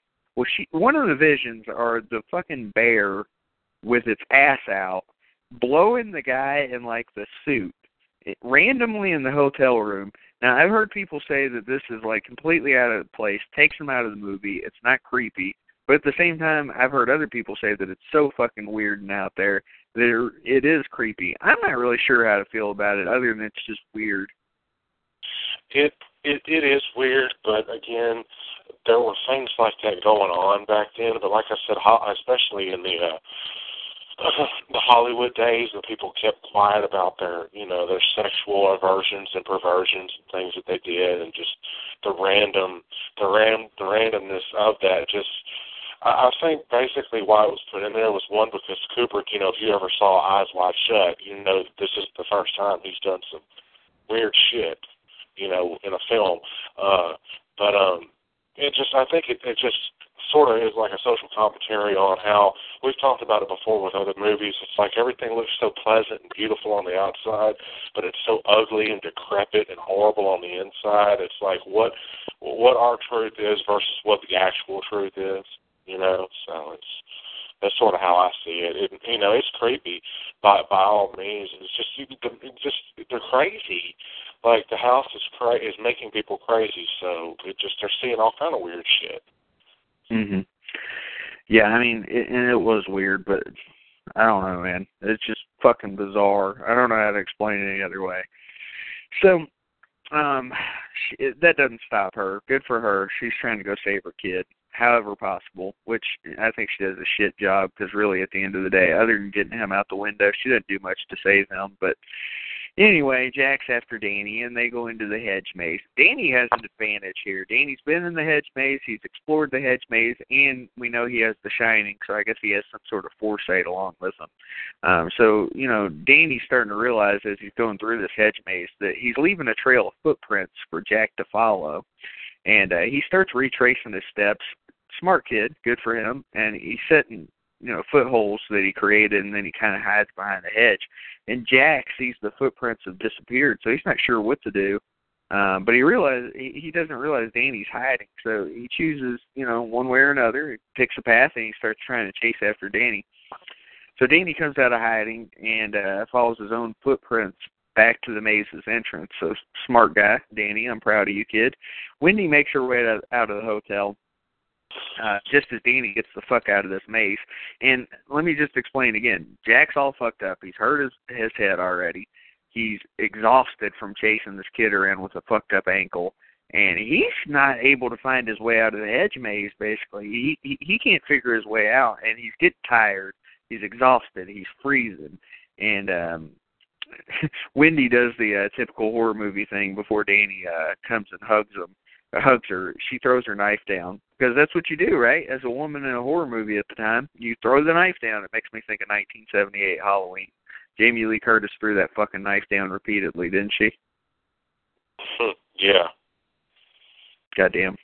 So Jack, you know, he's like, "I'm coming for you, Danny." Of course, by this point, it's too late. But uh Jack, you know, he lets out this blood curdling shriek from the maze, and you know, Danny and Wendy, they get the fuck out of there. And the snowcat that Dick had, he had left at the hotel. And Jack, you know, he's pretty much lost in the maze. He can't get out. And, well, to be honest with you, he froze to death. It, it, it shows another scene of him. He's sitting there. He's just a fucking popsicle at this point. And the look on his face is, I, I don't know, it kind of describes it. You have to see it to know what I'm talking about. And to me, this is the weirdest part of the whole movie, even more weird than the bear blowing the uh the uh weird guy the other guy in the tux in that room. Right before the end credits, the audience, you know, us, we get to see a photograph of a lavish ball which is hanging in the hotel. In the center of the picture is a young Jack and the caption reads Overlook Hotel, July 4th ball, 1921. So before we get into any other things, does anybody care to uh, explain that last scene? Because I don't feel like it's ever been truly explained by anybody like effectively. Ken, you can take a stab at it if you want to. Uh, you know, for the photograph, to me, I think it's just I look at it as another way of like the supernatural forces coming out and saying hi and being like, hey, you were here before and you were always here and now this is proof again of that. Um, that's kind of how I've always read it, you know, and I don't know. What do you think, Blake? I've, I've got some thoughts Um, too. I know it's not like that in the in the novel. There is no scene like that. He was never there, but you know, outside of outside of that particular time. But I just think it was a way for you to show that it was reincarnation. Basically, he was reincarnated, almost like in the film. He was so evil because you know, right at the beginning, you know, he was so fucking evil and like just sinister that the uh the uh the uh, hotel, you know, and the possession and everything sort of just brought the evil so much that it just it spread and whether or not that actually was true it's almost like that's the truth that we're presented with because it's the truth that the house that the hotel wants us to see because the hotel is really in charge even at the very end the hotel is still it's still the one that comes out on top. It's still sinister. It's still evil. It's still caused all this problem. So we get the truth that the hotel wants us to see, and the truth it wants us to see is that Jack has always been the caretaker there, which they referenced that that line multiple times. And according to them, you know, he was. I mean, if you uh, there's also other things that point to that too. You know, it's 1921 on that wall with those with that picture. There are also 20 other pictures. So there's 21 photos and then there's 20, he was there in 1921, and then Danny's jersey is 42, which is 21 and 21. You know, it's just like the numbers. It's it's, it's fuck the movie will make you go fucking stir crazy, and going and thinking about all the different shit that, that all of it could uh really mean. And you know, as far as the 237, you know, with all that stuff, a lot of people think that Kubrick staged the uh, first moon landing, and the distance Mhm. from the Earth moon is 237,000 miles. So again, it's just just like a, pl- a plethora of shit for people to just discuss. But I think that's what it was. It was the truth that the uh, that the hotel wanted us to see. Uh, they do mention, you know, that it was built on an Indian burial ground, a- as you do, of course. You know, build shit on something that's supposed to be sacred, a pet cemetery. You know, uh, Yeah. poltergeist. It's just you build shit where it's not supposed to be. Fuck it, you know.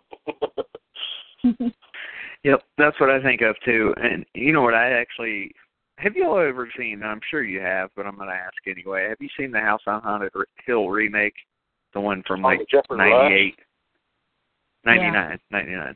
Yeah, Geoffrey Okay. Rush and Bridgette Wilson, I think. Right. Yes.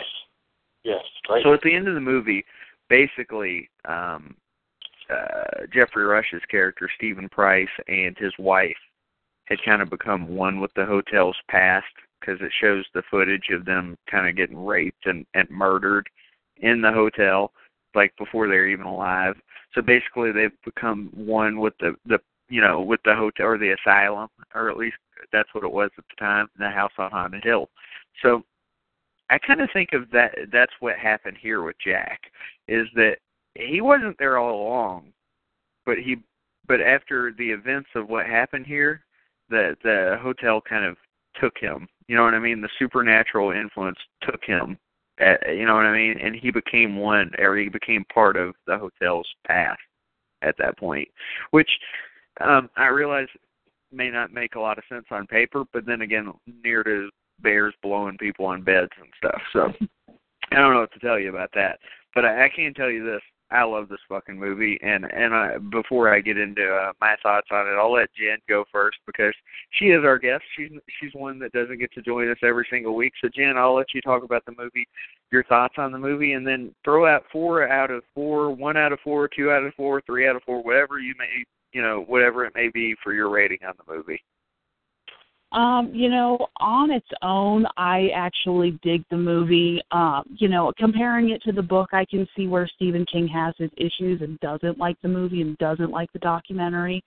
Um, I get all of that, but I myself am just a fan of Stanley Kubrick in general, so I completely dig the movie all by itself. Uh, so I would definitely give it at least a three out of four, and on a really good day, a four out of four. Fair enough. How about you, Blake? Uh, you know, as it's as it's a standalone piece, as she was saying, I was thinking the exact same thing. She she's got the shining. She read my mind. Um, uh, I was thinking the same thing. As a standalone piece, it's wonderful. So as standalone, I'd probably give it honestly, probably probably a three out of four. Freddy Fall uh, on its own. But since I've seen the you know read the book and seen the miniseries the way it was supposed to be done, in that context, I probably have to give it you know a two out of four. Well, it's really interesting for me because this is the only Stephen King book that I actually like the movie better than. I like, but maybe that's because I saw the movie first. Okay, and this would be true of like Jaws. I like the movie a hell of a lot better than I do the book. Uh, I saw the movie first. I, I didn't read Peter Benchley's Jaws until much later. But, um, you know, I prefer an axe over uh, uh, what is it? What did he use in the book? Well, he had something in the book, right? Wasn't it a, a mallet or something? It was a mallet, yeah. Yeah. I mean, fuck that. That's not scary to me. That's just doesn't cut it for me. And I understand. Okay, if I had read the book first, I'd probably feel completely different. But I mean, but to be fair, at the end of the day, this movie really was all about one thing. And to me, this person carried it all the way to four machetes out of four for me. If it wasn't for Jack Nicholson, maybe this movie wouldn't have half the power it did. But at the end of the day, he was so amazing in this movie and so fucking good that I have no choice but to give it four out of four. And in fact, as I said on our, you know, when we ranked our top five Stephen King movies, this is my favorite Stephen King movie, even if it's not true to the book. I don't care. I think it's better than the book. I think Kubrick took this and he made it a better movie than the book actually is. Now maybe I'm a little biased because I saw the, the movie first. Funny story for you all. I actually watched this movie and I don't remember if this was the first time I saw it, but it's the time I remember. I watched this movie in psychology class when I was like 14 years old, my freshman year in high school. And uh, it was pretty weird that they showed me this movie in high school, um, especially freshman year. But um it, it didn't really have that much of an impact on me at the time and maybe didn't the second time or so. I didn't think it was that fantastic. It was fine but it didn't have the type of influence on me that it does now you know and maybe i just wasn't mature enough to understand it or, or whatever it may have been. I thought it was slow and kind of boring back then. Obviously it's you know grown and grown on me and now i love it i give it four out of four it's one of my favorite movies period in fact, it's one of my favorite views in the you know um I guess winter months, and that's why we're doing it in December, even though for some odd reason it's not cold at all here for some fucking reason. It's stupid, yeah. but it's starting to cool off finally. But anyway, um I we had this issue last year too when we talked about the thing. It wasn't that cold like I wish it was, but anyway, I love watching The Shining during the winter season um, I don't really watch it around Halloween so much as I do around you know the the cold months because I feel like it's kind of that type of movie, um, and I just love it, and I think it's great. But, you know, to your point about Shelley Duvall, let me just say, Wendy is an annoying bitch, and I wanted to see her get an axe in the face. But at the same time, let me just say, Shelley Duvall's portrayal of her, it almost feels like she's exactly what she needed to be in this movie. It's almost like I don't know, being a hysteric psycho, it, it kind of added to the terror of the movie because, or I don't mean a hysteric psycho, a, a hysteric moron kind of added to this movie because it's like if you had somebody that had their shit together, it wouldn't feel as uh, bleak and um like I, I don't know. Uh, you know what I mean? Like it would feel like there's a way out, and because she was such a moron and she just didn't seem to have her shit together, it seemed like there was no way out. And you know, it, obviously Danny was the one at the end of the day that really saved everybody. Yeah, he he is, and it's that way. The book, the book primarily focuses a lot on uh Danny and you know the way the relationship with his with his father goes. And as far as you're talking about the mallet, I can see what you're saying. Being a diehard gorehound. I am too, but something about taking an item that's not normally thought of as scary and making it scary, like one of those heavy ass croquet mallets. Those things mm-hmm. are terrible. You could you could crush somebody's skull. I've seen skull fractures done with that where people have like died and and just it just it, it fucks them up, man. And it's just that's scary to be taking something that's not normally uh, thought of, not like razor fingered gloves or chainsaws or fucking you know a, a scythe or a pickaxe or anything like that. It's just it's so random. It's a croquet mallet, you know. Just, I've had, I've had this debate with Stephen King fans, like hardcore Stephen King fans, and I love Stephen King. I'm not saying I don't. Um, and Stephen King pu- purists, you know, obviously they go with the book. I go with the movie because I'm not necessarily a Stephen King purist. I won't sit here and try to tell you that, you know, that I read books all the time. I don't. I don't have the time for it, and to be honest, I'm a pretty lazy human being. I, and I can't sit around and I just read a book. I'd love to. I just can't. So, um, to be fair, like I try to judge a movie usually on its own merit, and I don't try to say, well, the book was better or or this or that because it's like, yeah, but you can't make a book into a movie for real. I mean, it's too hard to do. There's just too much shit that you can't get into that well. I mean, I know there are some that obviously have been effective, but like, okay, so another thing that I actually like better about the movie is I prefer the hedge maze over the hedge animals because the hedge animals feel like kind of a ridiculous concept, and and you can. That's another thing that you. And this is a, a problem with some Stephen King things.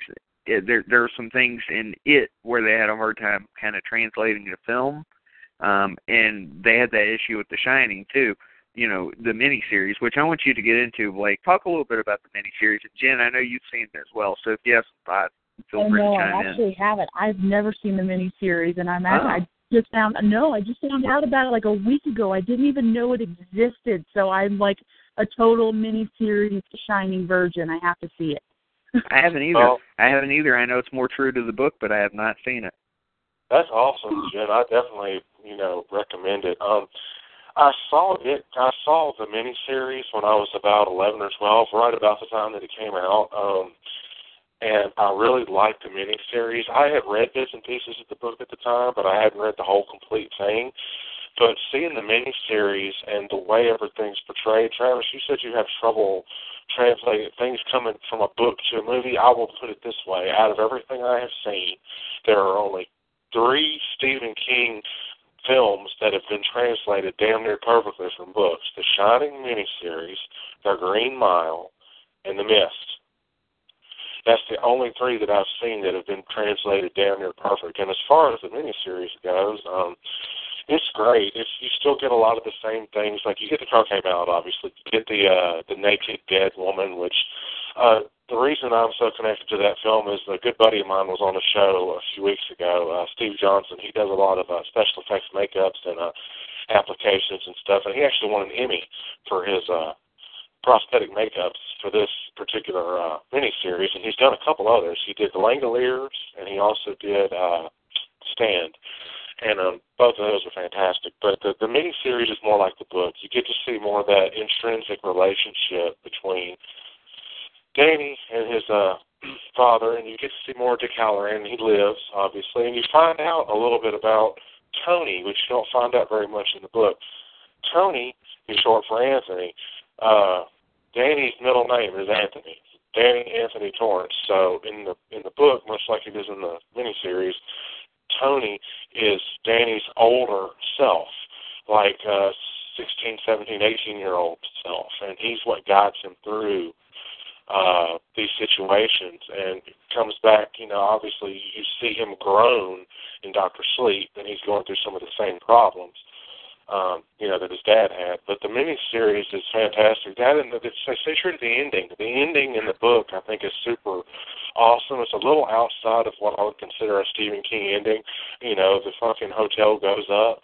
He, he doesn't dump the you know, but there's this pivotal scene. It's the best scene in the, the in the miniseries at the end when Jack uh, regains a little bit of his self back, and he tells Danny, "Run away, son, but always remember I love you, and, just run as far away as you can. Don't stop until you're away from this hotel." And right as the demon or the the uh, spirit takes back over, you know, Jack one last time. He's like, What do you think you're going to do to me, you damned little pup? What do you think you can really do? Well, what do you know? And he said, I know my daddy didn't dump the boiler today. And right as he goes to turn, the, the little boy runs, Danny runs away, and like a few seconds later, the whole fucking hotel goes up like a fucking Michael Bay style. Fucking shit blows every fucking where, bricks and mortar and towers, and it's just a huge explosion. And it's it's beautiful. I recommend you both to sit down and watch it. It's long. It's I have it. It's three discs, So it's very long. That's probably why it's a little bit more like the book because the book is extremely long. Um, I've read a lot of Stephen King, and it's one of the longest Stephen King books I've ever read. I never finished Mhm. it. It's the longest I've ever seen. It's like a thousand one hundred and eighty-one pages or some shit. It's way too long for me to decide. Young kids, I can read a six or seven hundred page book easy, but that eleven hundred, I just I can't do it right now. Yeah, I hear you. Um, you know, uh, you, you brought up a good point, and this is something that I, I might as well talk about. Tony, you know, and you know whatever the fuck Tony was. That's interesting that it's more elaborated, which I'm not surprised that it is. Um, but I guess at the end of the day, it really depends.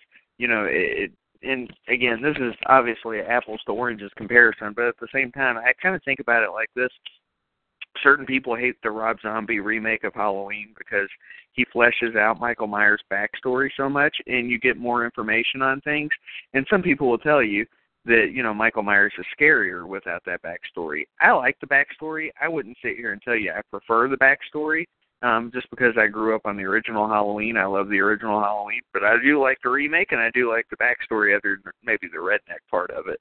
But, you know, uh with Tony, um it is good that they give that backstory in the book and it's cool that they do but at the same time like in the movie it's almost like i didn't even need it it, it is nice that they had it there's certain things that like it's like i wonder about this and i wonder about that when it comes to the movie but at the same time i'm like but do i really need to know that at the same time i'm like no i don't and i think that's what adds to the movie for me is that there's this mystery surrounding so many things about it and they're not elaborated on and why I feel like it'd be nice if they elaborated on.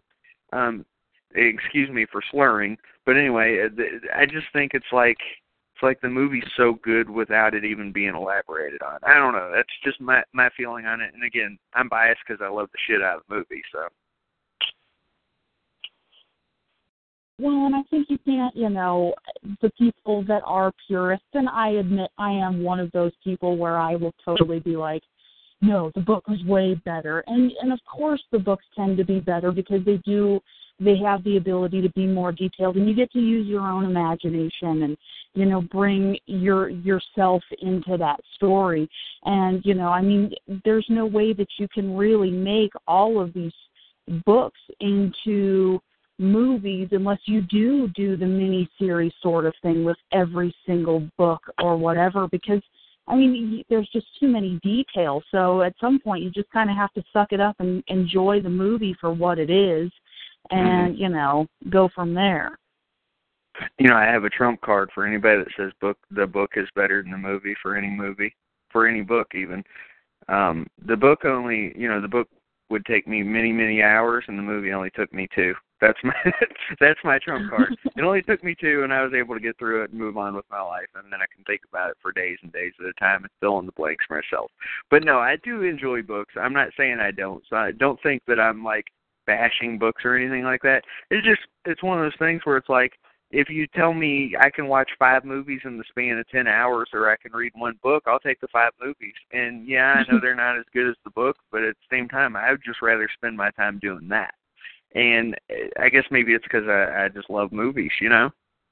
Well, you and I well both and love. Oh go ahead Oh, no, I'm sorry. I, I didn't mean to cut off. Saying, you and I both love movies, but again, I was always a reader growing up because to me it, it made a lot of sense. It was almost more exciting for me to imagine something being fleshed out than to actually see somebody else's interpretation because sometimes it's a lot more fun to make your own, you know. But I see what you're what you're saying. I've seen thousands of movies and you know i'm i would with kids it's easier to watch a movie but you know last year i sat and read six stephen king books back to back that i'd never read before and Mhm. i wouldn't trade that experience in for the world you know i'm hoping they make a gerald's game uh film Yes. that fucking sexual disturbing shit you know Mm, that mo- that that book is the most recent Stephen King book that I've read. I know, and I don't mean by order of when they came out. I just mean I had never read it until a few years ago, and I read it, and I was like, "Holy shit, this was amazing." But anyway, Jen, sorry, you go ahead and chime in.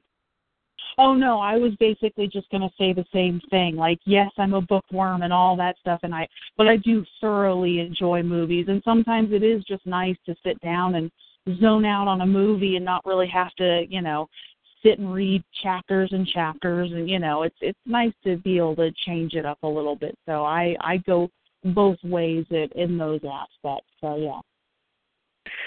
You know it, it's it's it's an odd thing okay? So i have a hard time sitting down and reading a book and i don't know if i'm i'm just like add i'm not but if you know if that's what it is just because i've got other things that i think i can be doing or should be doing and that me sitting there reading a book is almost like impossible for me i need to be doing other things multitasking or whatever the case may be but you know i talked about this last week i brought it up that uh every year around this time I listen to the audio book and it's only a 30 minute to maybe an hour at the most audio book of Who Goes There.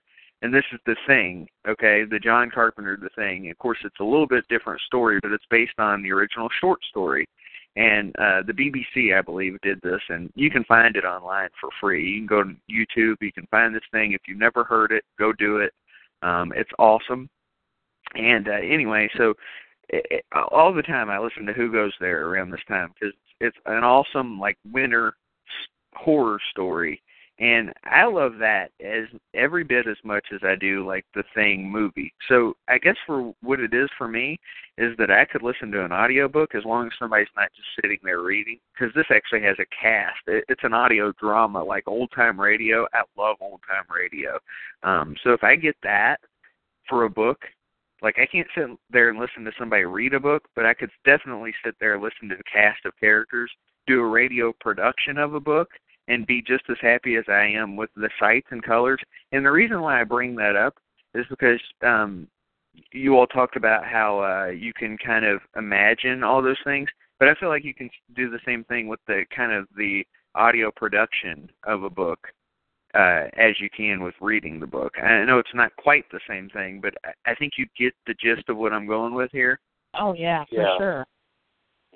You're definitely not drunk enough because you're still making good, valid points. Damn it, Trax. and I, I feel I'm sitting here numb. this show is I- a lie. I know, right? I know. I'm sitting here fucking tore up off my ass, but I'm still making good points. But no, for anybody who hasn't heard that, and it, it won't take much of your time. Go to YouTube, spend 30 minutes, listen to who goes there. It's awesome stuff, and you know, I actually go back and I, I tell you all. I, I know I've told this before, but I go back and I listen to the Orson Welles old radio broadcast of War of the Worlds every year around Halloween, just because there's some sort of nostalgic feeling to it for me. I wish that there were more like um old time radio productions of things things like this.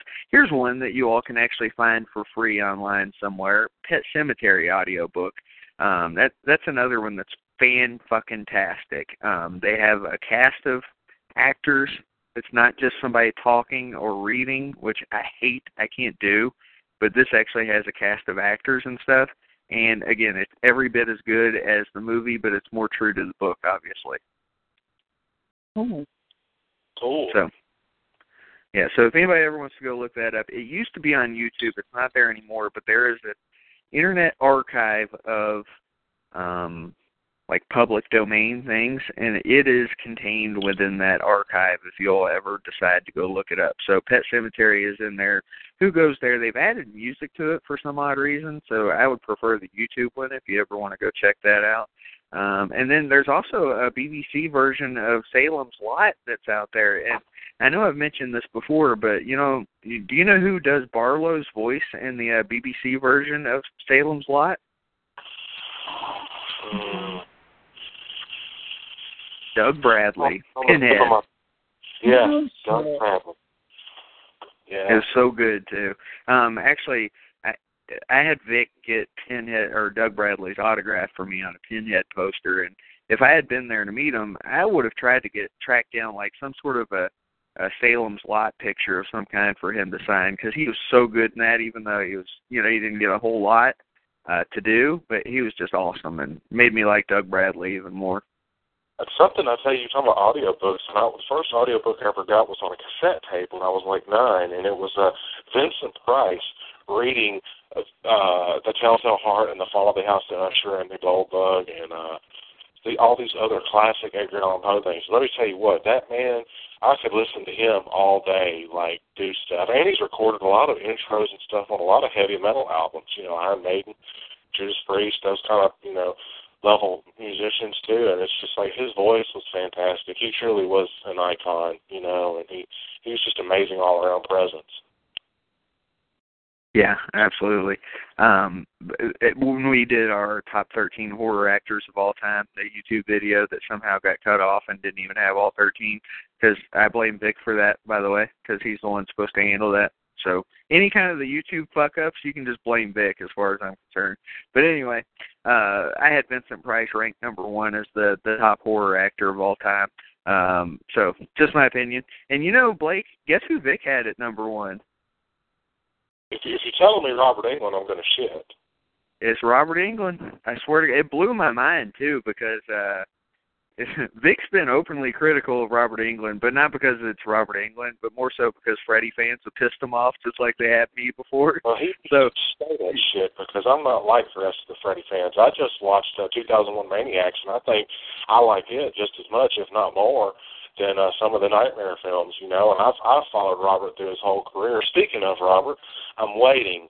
Uh, he's seen my uh, Instagram post about your website and stuff, so I'm I'm waiting. I'm, I'm biding time, but I think I might be able to get him.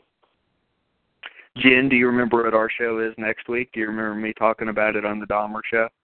Was uh, what was it? The, is it the Lawson family murder next week? Yeah, the Lawson family murder from North Carolina. Yeah. Yep. I've got Well, Trudy my dad was born and raised was North Carolina. He probably knows all about that. Yeah, Jared knows about it. Um, also, I I don't know how much he knows, but also, you know, we'll get into the, kind of the haunted history of that place too. Um, you know, we wanted to do something. And fuck it, it happened on Christmas. Okay, so I, I think during maybe the Depression era, but it might have been right before. It might have been during the Roaring Twenties. I can't remember offhand because I'm too drunk and too lazy to look it up. But I mean, I think it'll be a. re- I think it'll be a really interesting show uh, that kind of goes outside the bounds, and it, it'll be one where you know I actually bring in a guest outside of my friends to uh, you know talk about something like that, uh, kind of like our Dahmer show. The Dahmer show was fun, uh, but I, I think this one could be more fun. So do your research into that. Uh, I don't know what we're doing on December 28th yet. No idea. Hey Jen, um, let me Hmm. ask you a question. Just because we got you on the line, what is your favorite slasher series? Oh shit. I like it. um, you know, it's I like the fuck.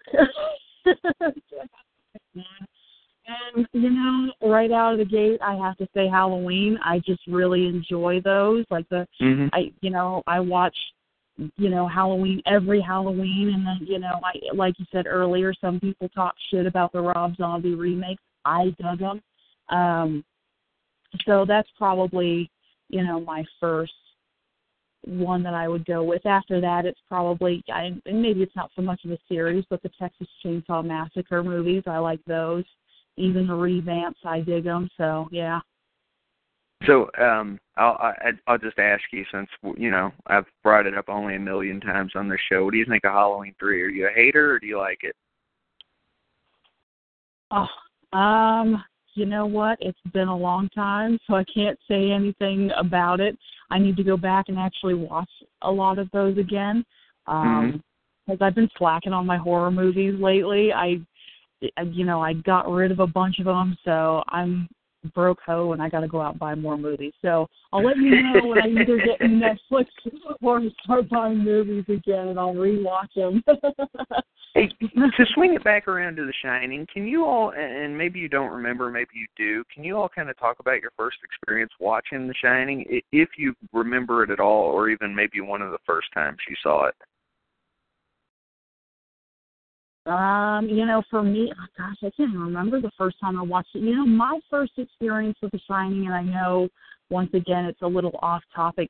My first experience with The Shining was um an old like uh tutor of mine helped me write a paper when I was in high school and she ended up buying me that book after I finished the paper is like uh congratulations you finished this paper that you didn't think you were going to make it through um, and that was it was always something special to me that story itself. Uh, so I have more of a connection with the book because of that than I do of the movie. So that's my first memory of The Shining.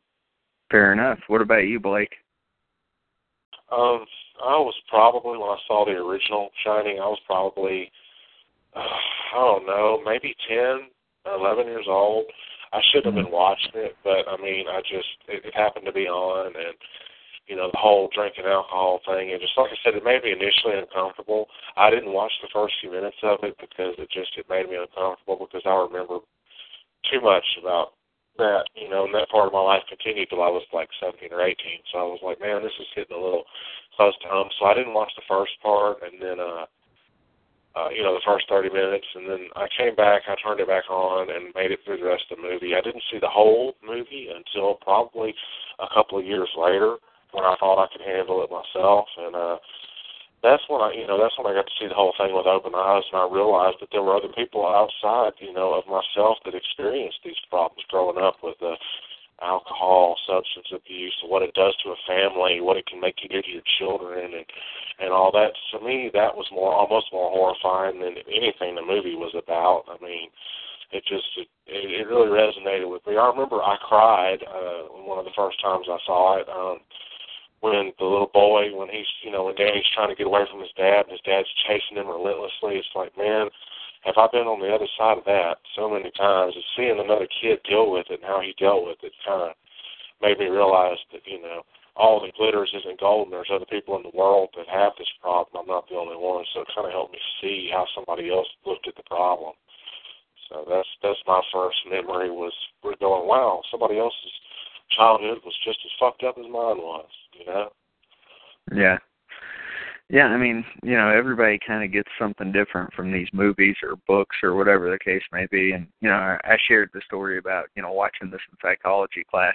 But it is one of those movies that I feel like, um, even though that's kind of the memory I have of it, I don't remember what my first time seeing it was, just like I don't remember the first time seeing The Exorcist. I'm sure I saw it too young in life, and it's just been part of, you know, uh, part of my subconscious ever since. I don't remember seeing it for the first time, but at the same time, it's still you know classic in my mind. And but still, just like The Exorcist, I'm not sure when it became a classic for me. I mean, obviously it was truly a classic all along, but um, for me, I'm not sure when it became a classic. But obviously now, I, you know, it's standard viewing for me every single year, so that should tell you something. And of course, Jer agreed with me. Vic agreed with me. We all kind of thought it was our favorite Stephen King movie, um, even though, again, uh, completely different. You know, something just hit me that I had never even thought about. Stephen King, Stanley Kubrick, same initials. Weird. Never thought about that until just now. Just saying. It was just kind of a weird connection I made while I was drunk. So I'm proud of that connection. Uh, I'll remind you of it tomorrow when you don't remember. Exactly. Remind me of that so I can actually bring it up to somebody and feel like I said something smart. In the meantime, uh, anybody else have anything else they want to throw out? You know, I, I we do have a segment on this show. Uh, I think we should do it real quick before we head out.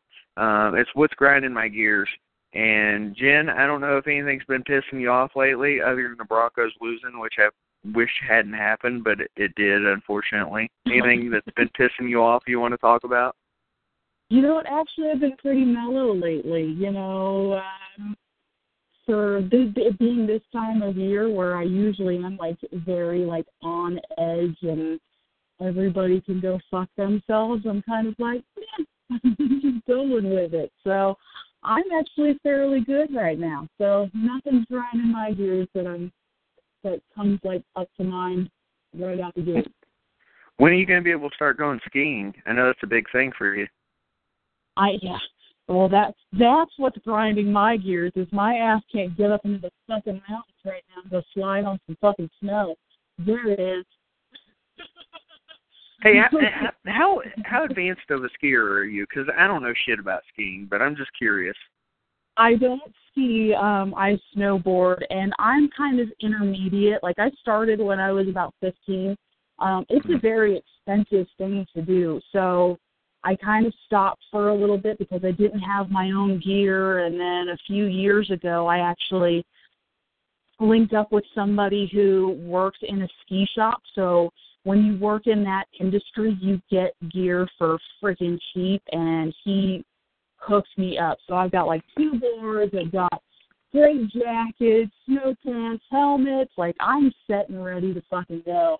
Um, so I'm kind of intermediate because in the last few years it's something I've picked up again and started really getting into. I just it's a great time. I like to go and I like to, you know, occasionally puff on the list and chug a beer and then you slide down the mountain and you drink more and you know, it's an all day thing. By about two o'clock in the afternoon you're doing really well.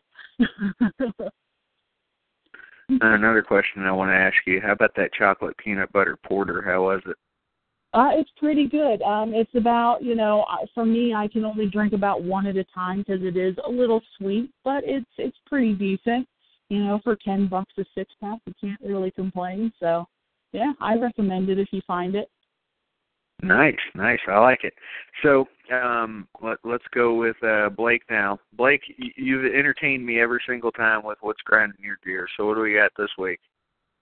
Oh well, just a combination of things. I've got this record I'm working on, um, and it's it's it's taken a lot of time, but I love it. But again, it's just it's it's time consuming to sit in a recording studio for hours and and compose and write and hold the guitar and sit there and take you know do take after take. I've got a an engineer who is one of the best, but he will if he thinks I can do better, he damn sure lets me know that I can do better.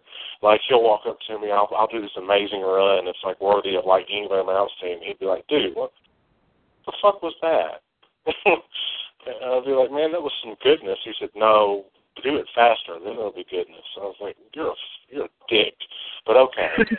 you know, so, other, other than that, I, I've been working on my book, and um, I've come to a stopping point because uh, Andy Mangels, the one who wrote the Nightmare on Elm Street, uh, Nightmares on Elm Street, rather comic series, he's got a timeline that he's uh, going to provide me with once he digs it up, and um, that'll help me, you know, move on a little further because I want to include some of his work because I think some of his work goes, uh, you know, a little bit on, you know, uncredited when it's fantastic. I mean, he's co-written a bunch of amazing books and X Files guides to a lot of the other characters. He's written a couple that were on the bestseller list. He finished Roswell.